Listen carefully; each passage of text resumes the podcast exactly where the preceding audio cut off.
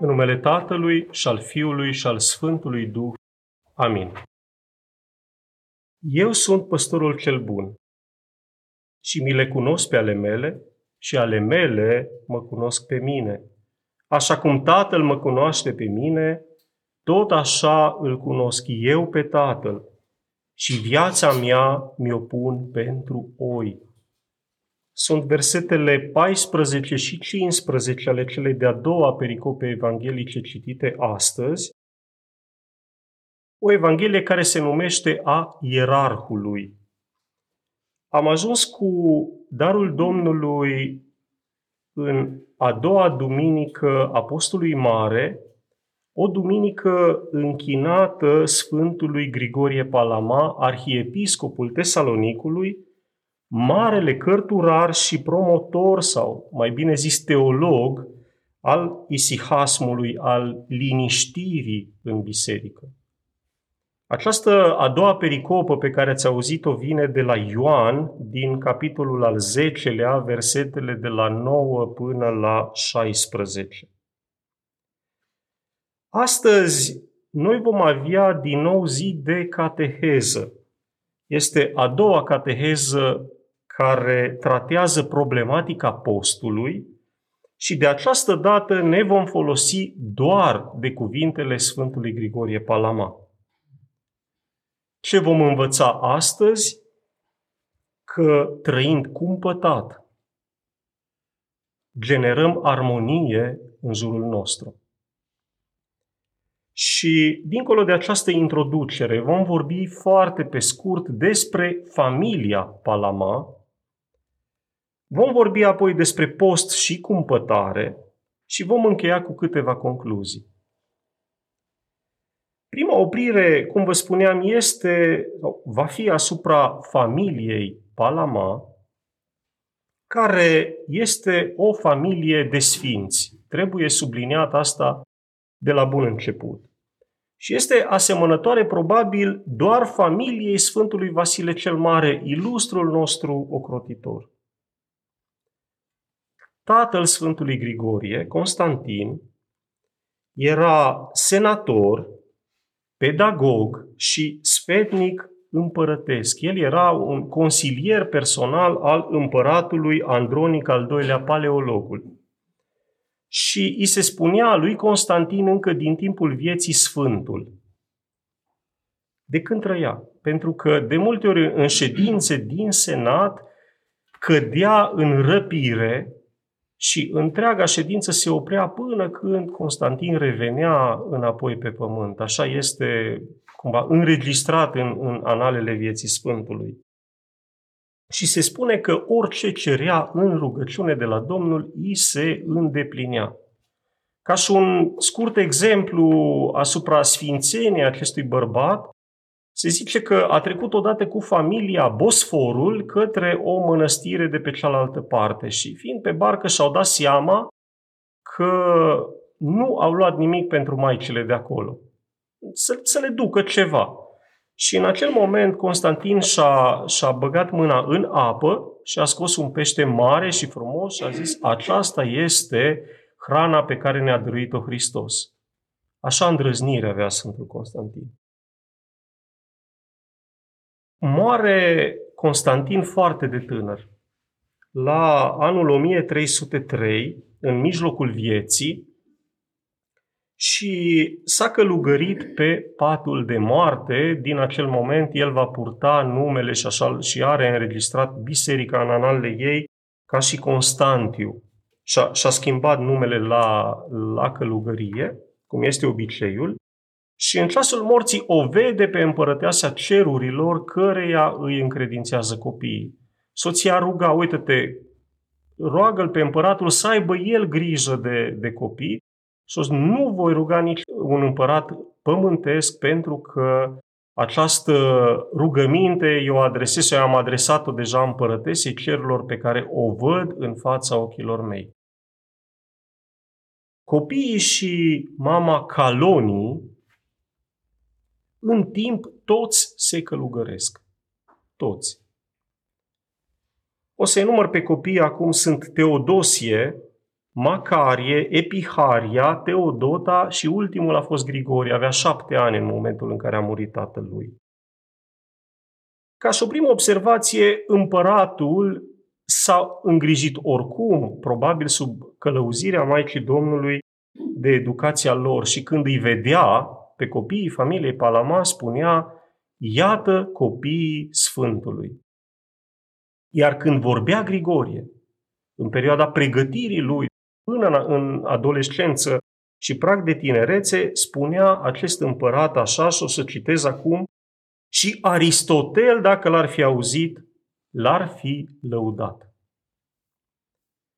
Sfântul Grigorie s-a mutat la Domnul în 14 noiembrie 1359. Și ca să înțelegeți cât de mare a fost impactul lui asupra vieții bisericii, să știți că în 9 ani a fost canonizat. Nici nu știu câți ființi, probabil că nu sunt foarte mulți, cei care ajung să fie canonizați atât de repede după trecerea lor la Domnul. Iar restul familiei a fost canonizată mult mai recent, în 2009, la 650 de ani de la adormirea lui Grigorie. Se pune, cred, întrebarea ca și o a doua observație, de ce v-am vorbit succint, într-adevăr, despre viața lor când anunțasem că astăzi avem o cateheză, tocmai pentru a vă ajuta să intuiți cine ne va vorbi astăzi despre post. O să vă rog în continuare să căutați viețile acestor oameni minunați, să le studiați în particular, chiar merită și vă vor aduce multă, multă lumină faptele vieților. Ajuns acum la oprirea principală a zilei, care vă spuneam că va trata postul și cumpătarea, vă pot spune de la bun început că Sfântul Grigorie le vede pe cele două ca fiind îngemănate. Merg mână în mână, cum spunem noi, și o să citez acum cuvintele Sfântului. Însă postul și cumpătarea înmoaie răzvrătirile trupului veștejesc furia mâniei și a poftei, aduc cugetării un văzduh limpede și, ca să spunem așa, lipsit de nori, curățind-o de aburii pricinuiți de mulțimea mâncărurilor și de ceața izvorâtă din acestea. Ne spune cu alte cuvinte că omul obișnuit, omul cotidian, cel din afară, sub efectul postului și al cumpătării, începe și se strică. Se veștejește, adică începe să renunțe la ceea ce îl caracterizează în multe momente ale, ale zilei și ale existenței. Renunță la mânie, la impulsuri de toate felurile, renunță la lăcomie și așa mai departe. Și în lăuntrul nostru, al celor care încercăm să postim, crește și se dezvoltă încet, încet un om nou. Liniștit, echilibrat, pașnic, neagresiv, foarte important, necertăreț și a sublinia, preluând ideea Sfântului Grigorie, cu mintea limpede. Ca și a treia observație, oamenii cu mintea ordonată, clară, nepărtinitoare, au fost întotdeauna apreciați, indiferent de domeniul lor de activitate. Că au fost instalatori, că au fost medici, că au fost agricultori sau muzicieni, indiferent, un om cu mintea limpede întotdeauna a fost apreciat la locul lui de muncă. Ne zice în continuare Sfântul Grigorie, așa le, le vede el pe acestea două și mi-a plăcut foarte mult imaginea, că postul și cumpătarea sunt un îndoit zid de apărare. Și cel care trăiește între aceste ziduri are multă pace. Și ne explică de ce, pentru că este în lăuntrul Ierusalimului. Este o idee foarte subtilă aici, pentru că O spun acum pentru cei dintre dumneavoastră care nu știți, traducerea cuvântului Ierusalim înseamnă orașul păcii. Adică postiind și fiind cumpătați, începem să trăim de pe aici în Ierusalimul duhovnicesc, nu, nu în cel geografic, în acel Ierusalim care începe din ceruri și încet, încet se prelungește până la noi. Și foarte important este veșnic. Acum, ca și o, o altă observație, a patra, observăm și noi că trăind uh, cumpătat, moderat, fără excese, și ne vedem de ale noastre, cumva, în modul obișnuit de a gândi, trăim cu pace cu toți cei din jurul nostru, cu colegi, cu vecini, cu prieteni, feriți de ceea ce Sfântul Vasile cel Mare numea boala prieteniei, adică feriți de invidie. O boală a prieteniei care nu trebuie subestimată niciodată, pentru că apare și afectează ceea ce menționam la început, afectează armonia din jurul nostru. Despre postire. Sfântul Grigorie spune, sau de fapt o numește, ca fiind Maica Sănătății. O numește preluând acum ideea lui Hristostom cu cel mai frumos cuvânt al lumii, cu cuvântul Maică. Știm bine că o mamă doar bunătăți este capabilă ontologic să ofere. Acesta a fost primul brâu, primul zid cu care Sfântul Grigorie ne recomandă să ne înconjurăm viața noastră.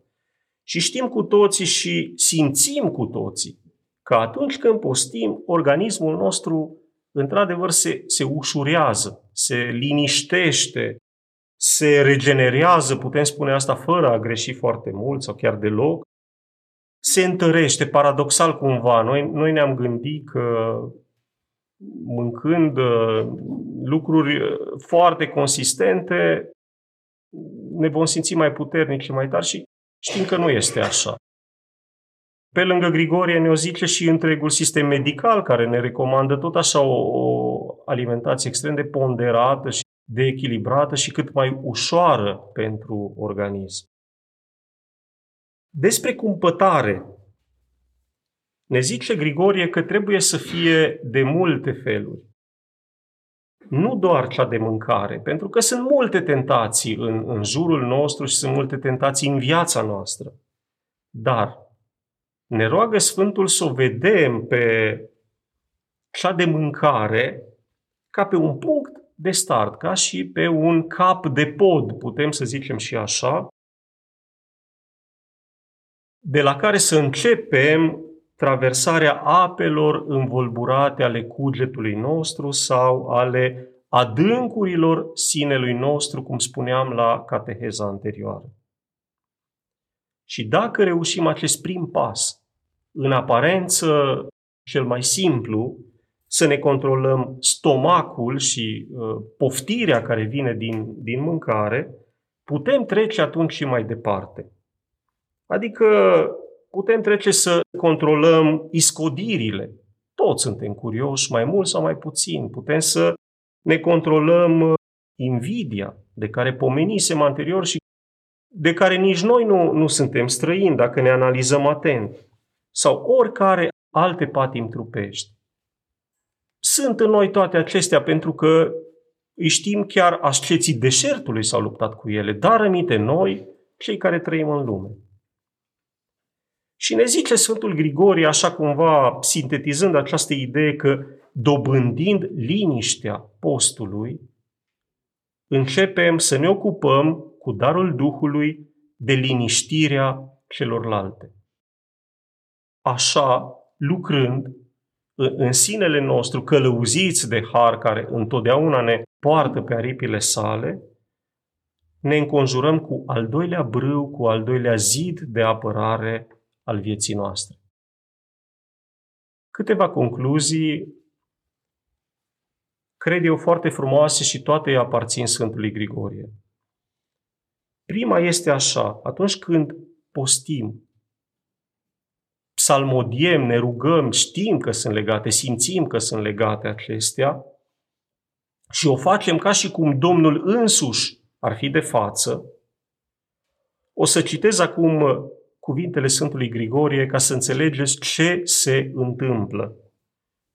Căci astfel, ochii lui Dumnezeu, privindu-ne, ne sfințesc, după cum soarele încălzește cele pe care le luminează.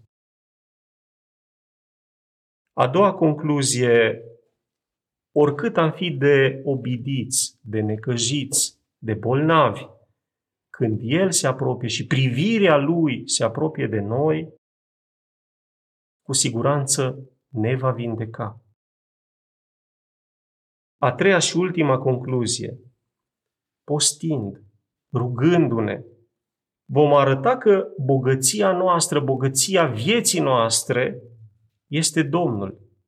Și că El este mirele vieții noastre pe care îl căutăm, îl așteptăm, îl chemăm după cuvântul, căci când se va lua mirele de la ei, atunci vor posti. Matei 9 cu 15. Amin.